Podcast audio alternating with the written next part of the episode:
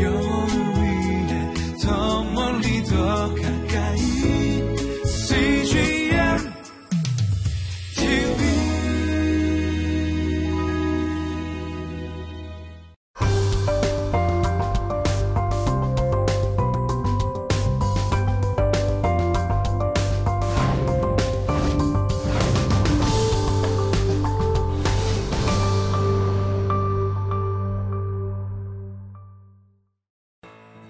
요한복음을 이렇게 요약할 수 있을 것 같아요. 예수님은 어떤 분인가?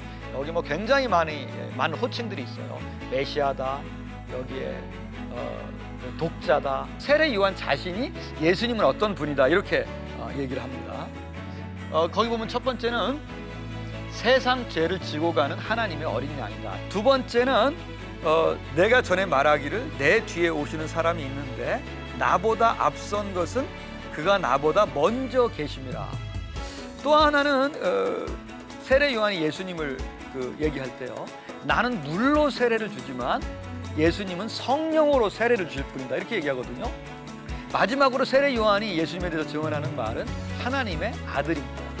한마디로 말하자면 그겁니다. 예수님은 유대인들이 기다리던 그 메시아다. 첫 번째. 두 번째는 예수님은 새 포도주다. 예수님은 새 성전이다. 그 다음에 세 번째는 어, 바로 그 이상인 그 메시아는 그분이 하나님과 동시에 창조 역할을 했던 바로 그 창조자 하나님이다. 1, 2장에서 말하는 예수님에 대한 아, 그런 내용이 되겠습니다.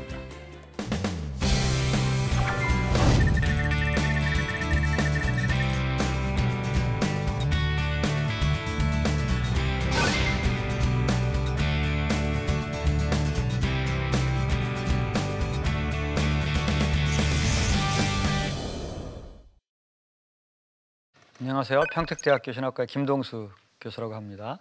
아, 여러분과 같이 요한복음을 계속 공부하고 있는데요. 아, 지난주에는 요한복음 1, 2장을 중심으로 아, 예수님은 누구신가? 아, 예수님은 한마디로 얘기하자면 유대인들이 기대하고 고대하던 메시아다. 그 다음에는 예수님은 단순한 어, 메시아가 아니라 아, 특별한 그런 신적 메시아다.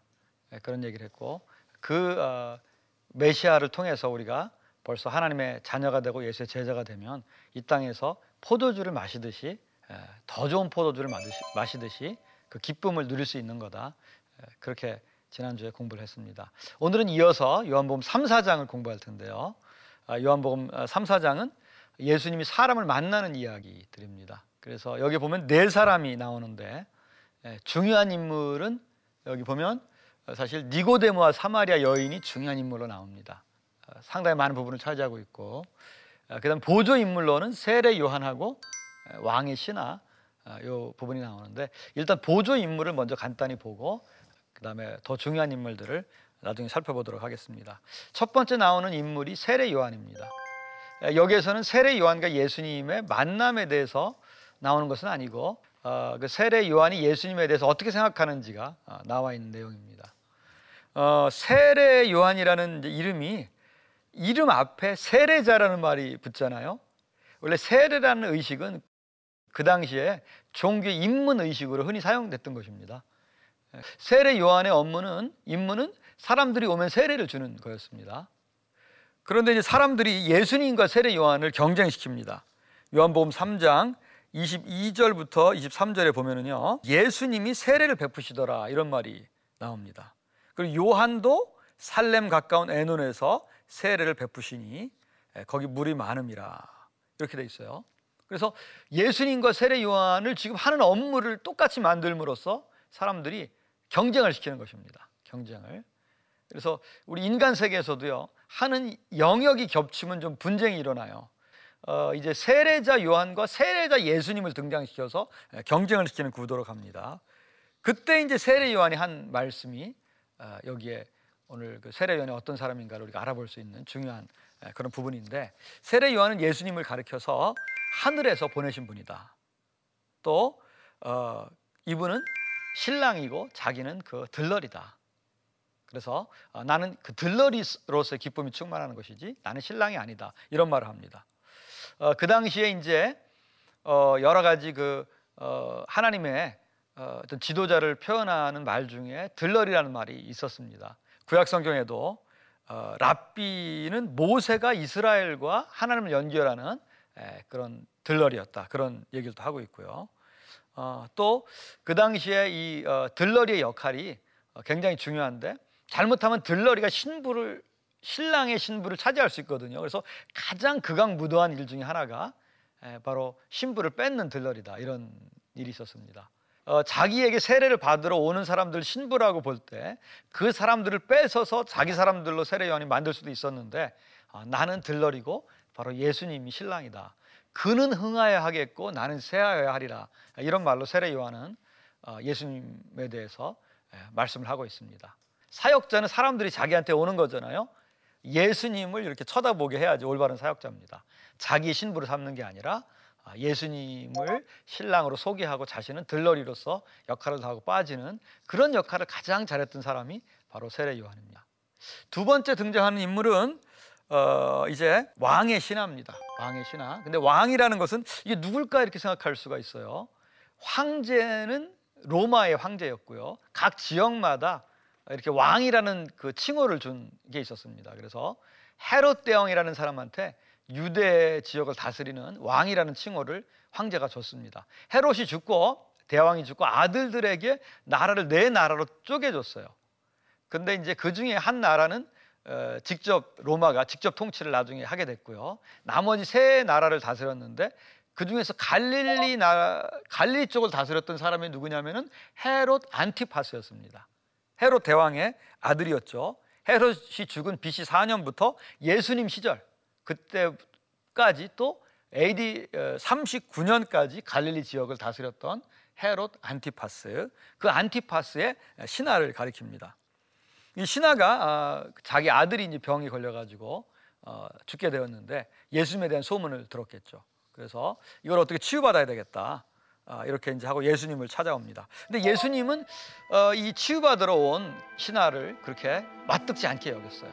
그러나 이 어, 왕의 신하도 끈질기게 아, 예수님께 아, 자신의 아들의 병을 고쳐달라고 결국 요구해서 아, 예수님은 아, 그 병을 고쳐주셨습니다. 예수님이 어, 내 아이가 살아있다 이런 치유 선언을 하고 그걸 믿고 이제 신하는 돌아가다가 어, 그 자신의 종을 만났는데 바로 예수님이 그 선언하실 때 그 병이 치유됐다는 것을 알고 온 가족이 예수를 믿고 회심한 예, 그런 사건이 아, 일어나는 것이 바로 예, 왕의 신하의 예, 그런 치유받은 그런 사건입니다. 이것을 통해서 우리는 이런 것을 얻을 수가 있어요.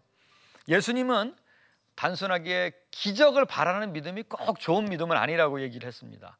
나를 따라오는 것은 너무 표적을 보고 온다. 그렇지만 어, 자신의 인생의 문제를 급박한 문제를 해결하기 위해서 예수님을 찾아오는 것을 결국 내치지는 않으셨습니다. 에, 이렇게 해석할 수 있을 것 같아요. 우리도 처음에 예수를 믿을 때 에, 어떻게 보면 이적인 것 같지만 자신의 문제를 가지고 질병이든지 어떤 사업이든지 어떤 문제를 가지고 예수님께 나오는 거 그렇게 나쁘게 예수님 보시지 않을 것 같습니다. 그래서 예수님 그 문제를 해결해 주시는데 그러나 끝까지 자신이 예수를 믿는 목적이 사업이 잘 되게 하는 거라든지 또 자신의 병의 치유가 최종 목적이라든지 예, 그러면 예수님이 싫어하실 것 같아요. 예, 그러나 예, 우리가 진실하게 어떤 예수님께 어, 기적을 바라면서 어, 예수님께 도움을 구하러 나오는 그런 태도, 이 왕의 신하를 볼 때 그렇게 나쁜 태도는 아니라고 어, 생각이 듭니다. 이제 아주 중요한 그런 만남, 이제 니고데모의 만남을 우리가 보도록 하겠습니다. 니고데모는 여기 보면은 바리새인이라고 했습니다. 어, 그 당시에 하나님을 어떻게 잘 섬길까 해서 생긴 파들이 몇 개 있었어요. 열심히 예배를 잘 드리고 제사를 잘 지내야 된다. 이런 사람들은 제사장구 그러면 사두개파였고요. 율법을 열심히 연구해서 그대로 실행을 해야 된다는 것은 바리세파였습니다. 바리세파는 평신도 그룹이었는데 어, 그 당시에 대략 6천 명 정도 되는 사람이었습니다. 어, 그리고 사람들의 존경을 굉장히 받았던 사람들입니다. 지식인들이었고 하나님 말씀대로 율법을 지키려고 노력했기 때문에 그런 이제 존경받는 사람들이었는데 또 하나 여기 나온 게 유대인의 지도자라는 말이 나옵니다. 유대인의 지도자라는 그 말은요 아, 산헤드린 공회원이라고 하는 그런 이제 말입니다. 산헤드린 공회는 어, 대제사장의 의장이었고요. 어, 거기에 이제 여러 지도자들이 제사장들과 바리새인들과 여러 지도자들이 참여를 했는데 어, 그 지도자 중에 한 명이었습니다. 어, 이 바로 어, 니고데모는 그 사내들인 공회 회원은 사실 몇 명 되지 않았습니다. 그 당시에 요즘 우리로 말하면 국회 의원과 비슷한 그런 위치입니다. 여기에서 바로 예수님을 십자가에 못 박히도록 이제 총독에게 요청하는 그런 결정을 한 것이 바로 사내들인 공회였습니다. 그리고 그 여기에는 나오지 않지만 예수님의 장례를 위해서 향료를 어, 약그 상당히 많은 양을 이제 가지고 왔는데 그거는 부자나 가질 수 있는 양이었기 때문에 또 어, 니고데모는 부자였습니다. 근데 이런 사람이 예수를 만날 이유가 별로 없죠 사실. 그러나 이 사람은 예수님에 대한 표적을 보고 예수의 말씀을 듣고 야 이분이야말로 정말 하늘에서 오신 분이구나 이런 생각을 하고 겸손한 마음으로 밤에 찾아왔습니다. 그 당시에는요 어, 유명한 랍비라는 사람한테 어, 밤새도록 그 말씀을 듣고 그 다음 날 이제 아 내가 제자의 대, 제자가 돼야 되겠구나 아, 이제 이런 결정을 하는 그런 풍습이 있었습니다. 아마도 그런 풍습에 따라서 어, 이 밤에 이제 밤새도록 찾아와서 어, 예수님에게 좋은 교훈을 배우려고 찾아온 것입니다. 그러면 여러분 지금으로 말하면 국회의원의 신분 같은 분, 또 부자였고 지식인이었고 이런 사람이 예수님께 찾아왔다면 예수님이 정말 그 환영을 했어야 되는데 어, 또이 어, 니고데모가 예수님을 당신이야말로 선생님이고 어, 이스라엘의 선생님이라고 했다면 좋은 쪽으로 얘기했어야 되는데 예수님은 오, 정말 우리의 기대와는 다르게 사람이 거듭나지 아니하면 하나님 나라를 볼 수 없느니라 이런 말씀을 어, 니고데모에게 합니다. 그러니까 네가 거듭나야 된다는 그런 얘기죠. 그러니까 니고데모가 당연히 어, 근데 거듭이라는 말이 헬라 말로 아노덴이라고 하는 말인데요. 한 단어가 두 가지 다른 뜻이 있어요. 하나는 거듭, 또 하나는 위로부터 이런 뜻이 있습니다. 어, 근데 이 어, 니고데모는 어, 그런 위로부터 태어난다는 뜻은 생각을 못 하고 이제 거듭이라는 말만 생각을 해가지고 내가 벌써 노인이 됐는데 어떻게 엄마 뱃속에 들어가서 다시 태어난단 말입니까? 이렇게 어, 얘기를 하죠. 예, 그때 어, 예수님께서 어, 사람이 이제 물과 성령으로 태어나지 않으면 하나님 나라에 들어갈 수 없다 이런 말을 다시 하고 있습니다. 어, 근데 그동안에 이제 계속 논란이 됐던 게 뭐냐 물이 뭐냐는 거예요. 물이. 성령으로 태어나는 것은 어렵지 않게 영으로 태어나는 거다. 이렇게 알 수 있는데 물을 그동안에는 말씀이라고 본 사람들이 있었어요. 그래서 성령만이 아니라 말씀으로 태어나는 거다. 근데 여기 문맥에서 보면 말씀이라는 게 중요한 역할을 하진 않습니다. 또한 사람들은 물이니까 세례를 말하는 거다. 그물 세례도 받고 또 성령으로 세례를 또 받아야지 또 거듭나는 거다. 이런 거를 말하는데 요한복음에는 세례나 성만찬이나 또는 의식을 강조하지 않거든요. 이 후보도 그렇 적절하지 않습니다. 어, 여기 보면 두 가지 가능성이 있는데 물과 성령을 두 단어지만 하나의 의미군으로 보는 거예요. 물을 성령을 상징할 때가 많아요. 요한복음에도 그렇고 어, 다른 구약 성경에도 그래서 물과 성령이 하나의 의미로 우리가 성령으로 태어나야만 자연적인 출생이 아니라 위로부터 하나님께로부터 태어나야만 바로 우리가 하나님 나라를 들어갈 수 있고 볼 수 있다 이런 말을 해석할 수 있습니다. 그 다음 구절에 보면 예수님은요 육으로 나는 것은 육이요 영으로 나는 것은 영이다 이렇게 그 빛에서 보면 이 말씀을 이렇게 해석할 수도 있어요. 물은 자연적인 출생, 엄마의 양수든지 인간적으로 자연적인 출생을 성령으로 태어나는 것은 하나님으로부터 태어나는 것을 말한다고 보겠습니다. 어쨌든 물이 뭘 의미하든지 여기 메시지는 단순해요. 인간적인 출생 이외에 또 다른 출생이 필요하다는 거예요. 이거는 그 전통적인 유대인 랍비에게는 익숙한 말이 아니었을 수도 있어요. 물론 구약 성경이나 이런데 어, 그런 성령으로 어떻게 보면 또 뭐 거듭남 이런 게 또 없는 것은 아니지만 유대인으로 태어나면 당연히 어, 하나님의 자녀가 된다고 믿었지 어, 어떤 거듭 태어나야만 하나님의 자녀가 된다 이런 생각은 별로 못했을 것입니다. 그러나 예수님은 이런 자기를 존경하면서 존중하면서 이렇게 찾아온 사람에게 오히려 단순한 이성만으로는 어, 내 제자가 될 수가 있는 것이 아니다. 어, 그런 거듭남을 통해서 새롭게 되어야만 어, 내 제자가 될 수 있는 거다. 이런 말씀을 하고 있는 것입니다. 오늘 우리에게 이 말씀을 통해서 주는 교훈은 역시 거듭남이라고 생각합니다. 거듭남은 구원으로 볼 때요. 구원의 객관적인 측면을 강조하는 것 중에 의인이라고 있어요.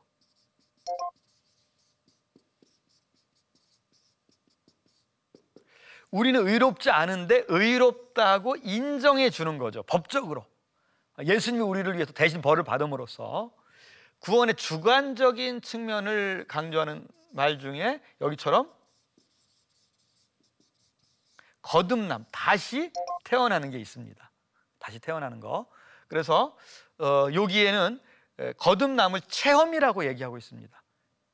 이 체험을 어, 예수님은 바람이 자기 마음대로 부는데 바람의 원리는 다 알지 못하지만 우리가 바람을 느낄 수 있는 것처럼 성령으로 태어나는 것은 우리가 뭐 원리로 다 설명하기는 어떤 면에서 어려운 측면이 있지만 태어난 사람은 누구나 다 그거를 느끼는 거다. 내 마음대로 내가 주인이 되어 살다가 예수님이 주인이 되어서 참 하나님의 자녀로서 살게 되는 것은 전혀 다른 예, 그런 상황이다. 이런 구원을 자기가 느낄 수 있는 부분들을 중생이라고 거듭남이라고 이렇게 표현한 것입니다. 어, 오늘날 우리에게도 어, 교회가 이제 오래되다 보니까 예, 우리가 구원받은 것을 어떻게 얘기를 하냐면은 그냥 교인으로 등록한 것이고 우리가 구원받은 거다. 이런 식으로 생각하는 경우가 참 많이 있습니다. 예, 그러나 이건 마치 어, 니고데모가 아 내가 그냥 유대인이니까 내가 특별히 유대인 중에서도 그 바리새인이니까 그건 당연히 내가 하나님의 자녀지 이런 생각과 같은 것입니다. 우리가 어떤 기구에 기관에 등록했다고 어, 구원이 이루어지는 게 아니라 바로 아, 하나님으로부터 구체적으로 우리가 태어나야 된다는 것, 다시 새 사람이 되어야 된다는 것, 예, 그것을 이 부분은 우리에게 잘 가르쳐 주고 있습니다.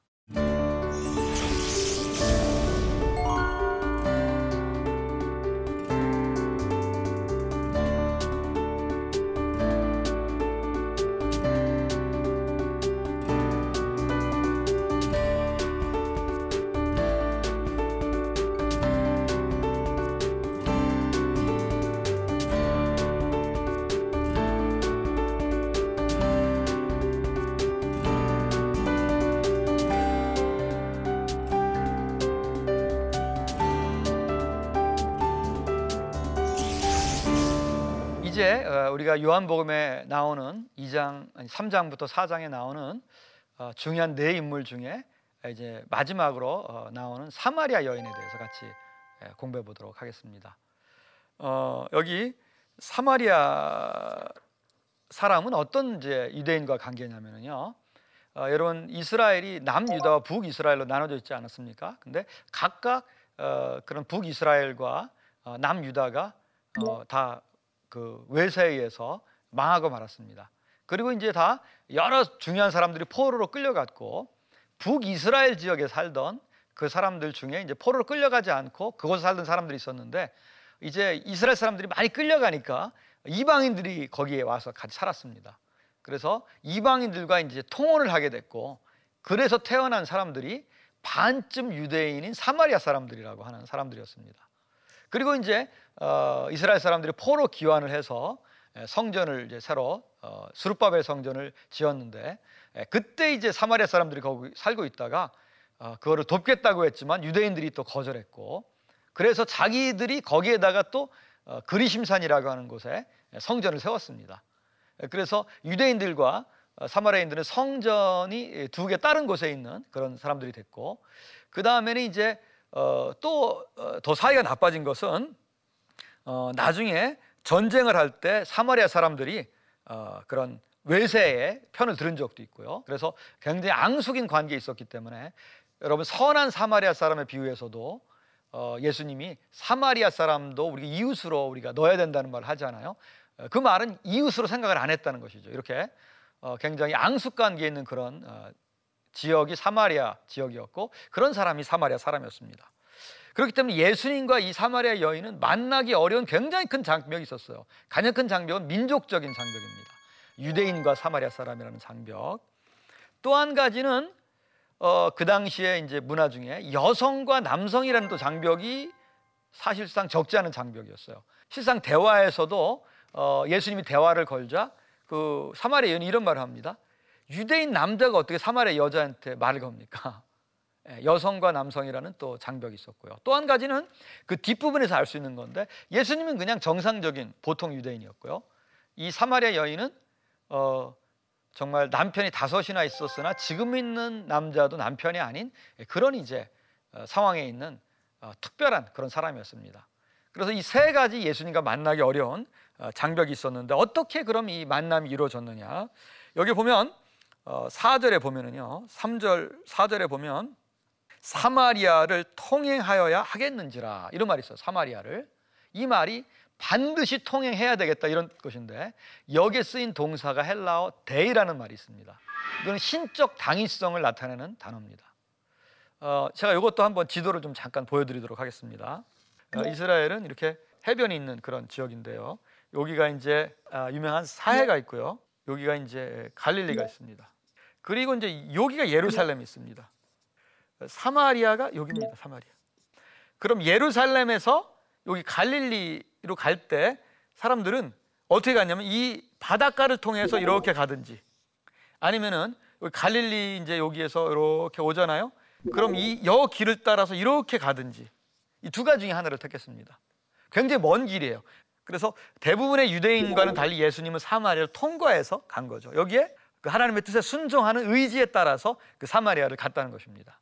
그래서 사마리아 여인과 아, 만날 수 없는 장벽이 크게 있었지만 그것을 허문 분이 바로 예수님이라는 것이죠. 예수님이 스스로 사마리아를 통과해서 아, 사마리아를 만나기 위해서 가셨다는 것입니다.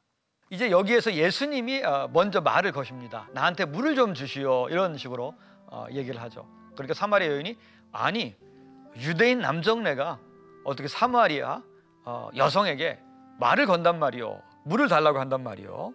그렇게 얘기를 합니다. 그랬더니 예수님은 아, 너는 나를 잘 몰라서 그러는데 내가 누구인 줄 알았다라면은 아, 나한테 물을 달라고 했을 거다. 그랬더니 이 여인은 그 물을 먹는 물인 줄 알고 그 먹는 물 좀 주세요. 이렇게 얘기합니다. 그랬더니 예수님이 이제 하신 아, 유명한 아, 말씀이 뭐라고 얘기하냐면 내 남편을 불러오라. 이런 말씀하시죠. 이 물과 남편은 아무 관계가 없는데 갑자기 물 이야기에서 남편 이야기로 갑니다. 사실 요한복음 2장 24절에서 25절이 없다면 어, 이 이야기는 불가사의한 말이 됩니다. 거기에 보면은 예수님은 사람의 마음을 다 아시고 또 예수님은 사람 속에 있는 것을 다 아신다 이런 어, 말씀을 하십니다. 그러니까 예수님은 사람을 만나기 전에 니고데모도 누구인지를 아셨고요. 그 다음에는 사마리 여인도 다 아신 거예요. 그 사람이 어떤 사람인지. 그래서 어, 내 남편을 불러오라 그랬더니 이 남편, 이 여인이 어, 굉장히 뜨끔했을 겁니다. 오, 내 이 마음을 읽어. 그렇지만 똑 잡아떼고 나는 남편이 없는데요. 이렇게 말합니다. 네 말이 맞다. 아, 네가 남편이 없다는 말이 맞는데 남편이 다섯이나 있었는데 지금 있는 남편도 내 남편이 아니라 어, 여성이 어우 당신은 선지자시군요 이렇게 말을 합니다. 그러나 유대인을 인정할 수가 없었어요. 이 여인은 그래서 뭐라고 얘기했냐면은 어, 성전은 당신은 예루살렘에 있다고 하는데 어떻게 생각합니까? 이 어, 예배 드리는 장소에 대해서 얘기하면 일단 유대인과 사마리아 사람의 대화는 끝나는 것입니다. 또 예수님은 또 어, 뭐라고 말하냐면은 구원은 유대인에게서 난다. 구원은 바로 유대인의 어떤 역사를 통해서 하나님 보여주시는 거다 이 말씀을 합니다. 그러나 예수님 이 말씀을 하세요. 어, 참으로 예, 진정으로 예배할 때가 오는데 이제 장소가 아니라 그리심산이든지 예루살렘이든지 장소가 아니라 영과 진리로 예배할 때가 온다. 이렇게 선언을 합니다. 여인은 아직까지도 거기에 설득을 안 당해요. 그럴 때 뭐라고 얘기하냐면은 아 메시아라는 분이 오면 그렇게 되겠죠. 이 사마리아 사람들도 자기 나름대로 메시아를 기다렸어요. 타헤비라고 하는 메시아를 기다렸는데 그분이 오시면 그렇게 되겠지요. 그렇게 얘기를 합니다. 그때 예수님이 하신 이 여인은 상상도 못했던 얘기가 나오는데 바로 내가 메시아다. 이런 얘기를 하십니다. 여러분 지금까지 예수님의 제자가 예수님을 메시아로 고백한 적은 있었지만 어, 예수님의 입에서 바로 그 메시아가 나다라고 한 것은 유대인도 아니요 보통 사람도 아니요 바로 사마리아 여인에게 그렇게 말을 한 것입니다. 놀라운 일이 아닐 수 없습니다.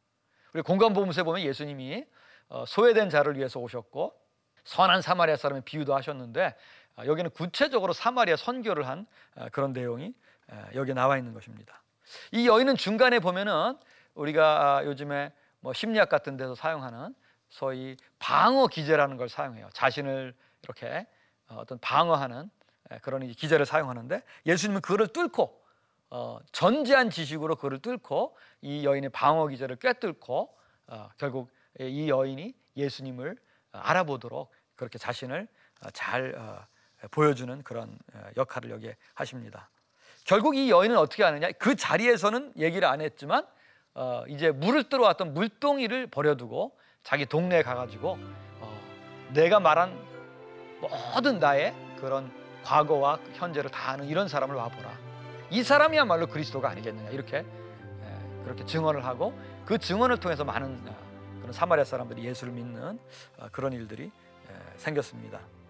사마리아 여인과 예수님의 만남, 예, 그 만남이 아, 굉장히 우리가 네 가지 만남 중에서 가장 길게 돼 있고요. 또 이게 가장 정말 어, 예수님의 사랑을 우리에게 잘 보여주는 예, 그런 만남이라고 어, 생각이 듭니다. 에, 오늘 우리는 어, 이네 사람을 에, 요한복음에서 예수님이 호의적으로 만난 네 사람을 어, 다뤘습니다. 어, 그러면은 오늘 이런 질문을 우리가 해볼 수가 있어요. 어, 우리도 이제 그 성경을 통해서 예수님을 오늘날도 만날 수 있는 것인데 어, 성경을 또 많은 사람이 있지만 예수님을 또 만나지 못하는 사람들도 있어요. 어떻게 해야 예수님을 올바로 만날 수 있을 것인가? 기본적으로 진실된 마음으로 예수님께 나가야 된다. 겉모습은 우리가 중요하지 않다는 것을 우리가 알 수가 있습니다. 그렇다면 또 이런 생각을 할 수 있어. 어, 그러면 내가 예수님을 만나기 위해서 많은 준비를 해야 되겠네. 이런 생각을 할 수가 있어요. 어, 그런데 얼마만큼 우리가 마음을 깨끗하게 해서 준비를 해야 될 건가? 이런 생각을 할 수가 있는데 우리가 어, 이 사마리 여인과 예수님의 만남을 통해서 사마리 여인은 예수님을 계속 밀어내는 사람이었는데도 불구하고 예수님의 주도적인 사마리아 사람 여인에 대한 사랑을 통해 가지고 결국은 어, 예수님과의 진정한 만남이 이루어지게 했다는 거예요. 이거를 그, 그런 말로 할 수 있을 것 같아요. 예수님과의 우리의 만남은 우리의 열정과 열심으로 되었다기보다는 예수님의 열심으로 된 것입니다. 이것은 구약 성경에 나타난 바로 이스라엘 하나님과 비슷합니다. 이스라엘이 하나님을 거부하고 여러 가지 호사야서에 같은 데는 어, 방탕하고 그런 비유까지 다 들어가면서 그렇게 하나님을 거부했지만 그럼에도 불구하고 어, 처음에 잘못을 하면 또 다른 언약을 주시고 나중에는 결국 새 언약을 주시겠다고 약속한 거잖아요.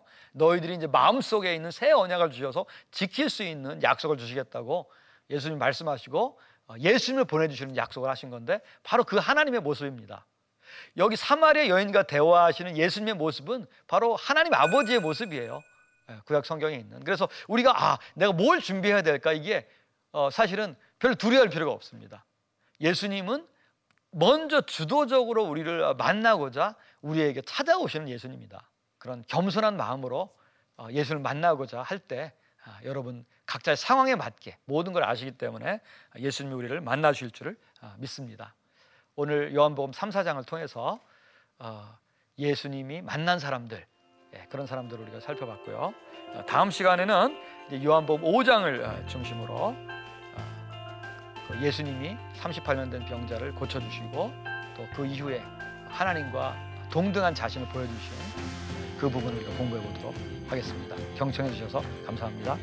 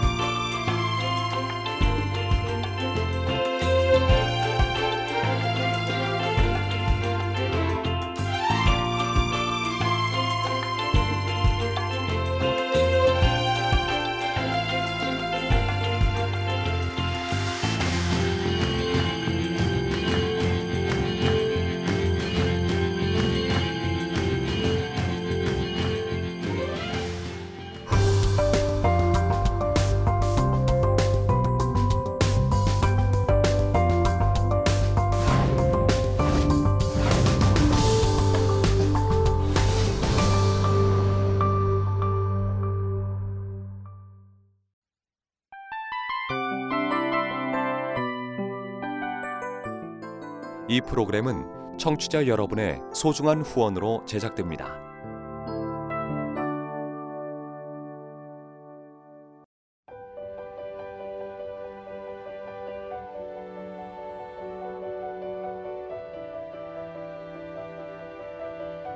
세상에는 수많은 교회들이 있지만 더 깊이 있는 말씀 강해를 찾기 위해 크기로만 교회를 선정하지 않습니다.